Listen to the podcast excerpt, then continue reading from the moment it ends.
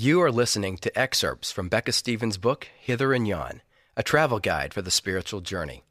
The first recording introduces the book. In subsequent recordings, Becca will share a poem, a selected reading, helpful hints, and a closing prayer from each chapter of the book. Michael Kelsch provides the background music. Old Musty Truth.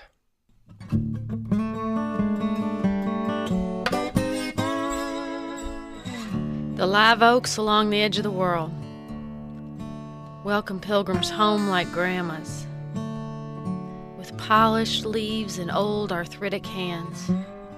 They wear moss shawls and wait and wait for you to cross their path up the kudzu and come to rest by their crepe myrtle wallpaper.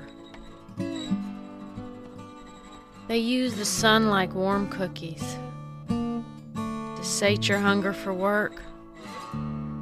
They hang a green comforter over you to dampen thoughts of deeds left undone. Their deep bark roots are offered like chairs, inviting you to stay for a full moon evening.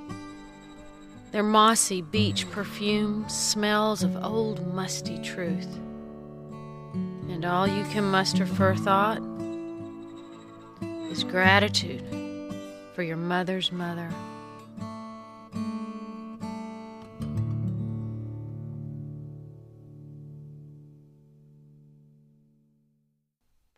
Introduction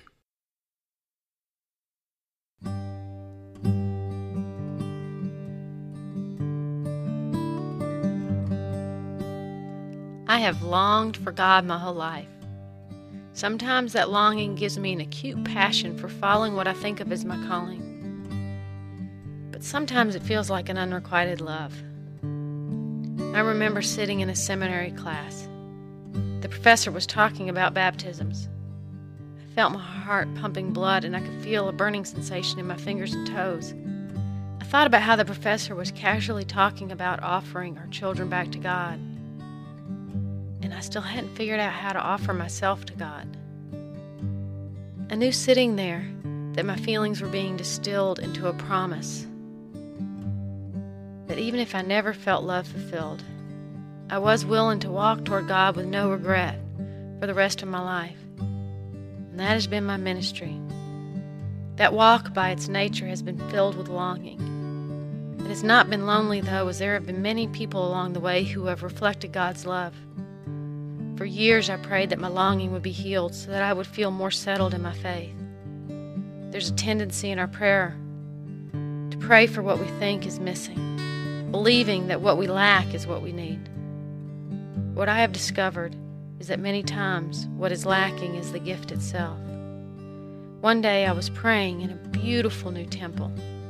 It had been designed so that the entire front wall was etched glass as I studied the glass, I realized that it was the scratches in the glass that made it beautiful. The longing was what etched my soul. The longing was the gift to carry with me on the journey.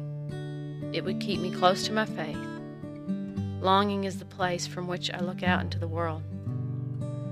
When I meet a woman walking the streets who uses drugs and sex to numb herself, I swear that I recognize another human being trying to fill deeper scratches and longings than I may ever know. When I sit with a person who has dismissed most of faith and Scripture, I see a fellow pilgrim longing to believe some truth about God. When I talk to a student who asks if I think you have to be Christian to go to heaven, I see a child searching for a compassionate Creator who would never abandon one of her own. And all this leads me right here.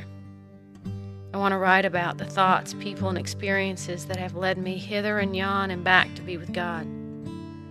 The road has carried me around the world and into the shadowed parts of my heart.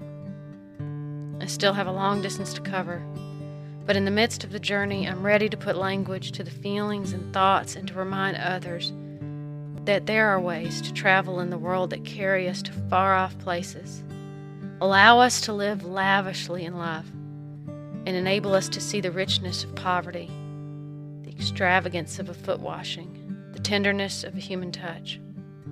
For me, Hither and yon represents the destination and the journey. It is the ideal of traveling free, to be in the reach of God everywhere. It's not something to be gained. It is simply experienced every now and then by the grace of God. It's not to be planned, it's simply being open to visions when God allows the clouds to part. And it is not certain. It is just remembering that God has given us all we need to make this journey. Traveling to hither and yon is a spiritual discipline without strict practices. It's more faith than theology, more coincidence than ritual. In the end, we are just servants doing our duty as best we can. Our journey begins with God, carries us back to God. Longing for God is part of the experience. Ultimately, all roads lead back to the heart, even in death. Whatever happens to me when I leave my body is a wonderful mystery. My prayer is that I will have enough courage to dive into that mystery when the time comes and trust that part of the journey. I still hold out hope for the ideal of heaven. In the place of consciousness on the eternal side of time, I pray that I will know what it is to have that love quieted.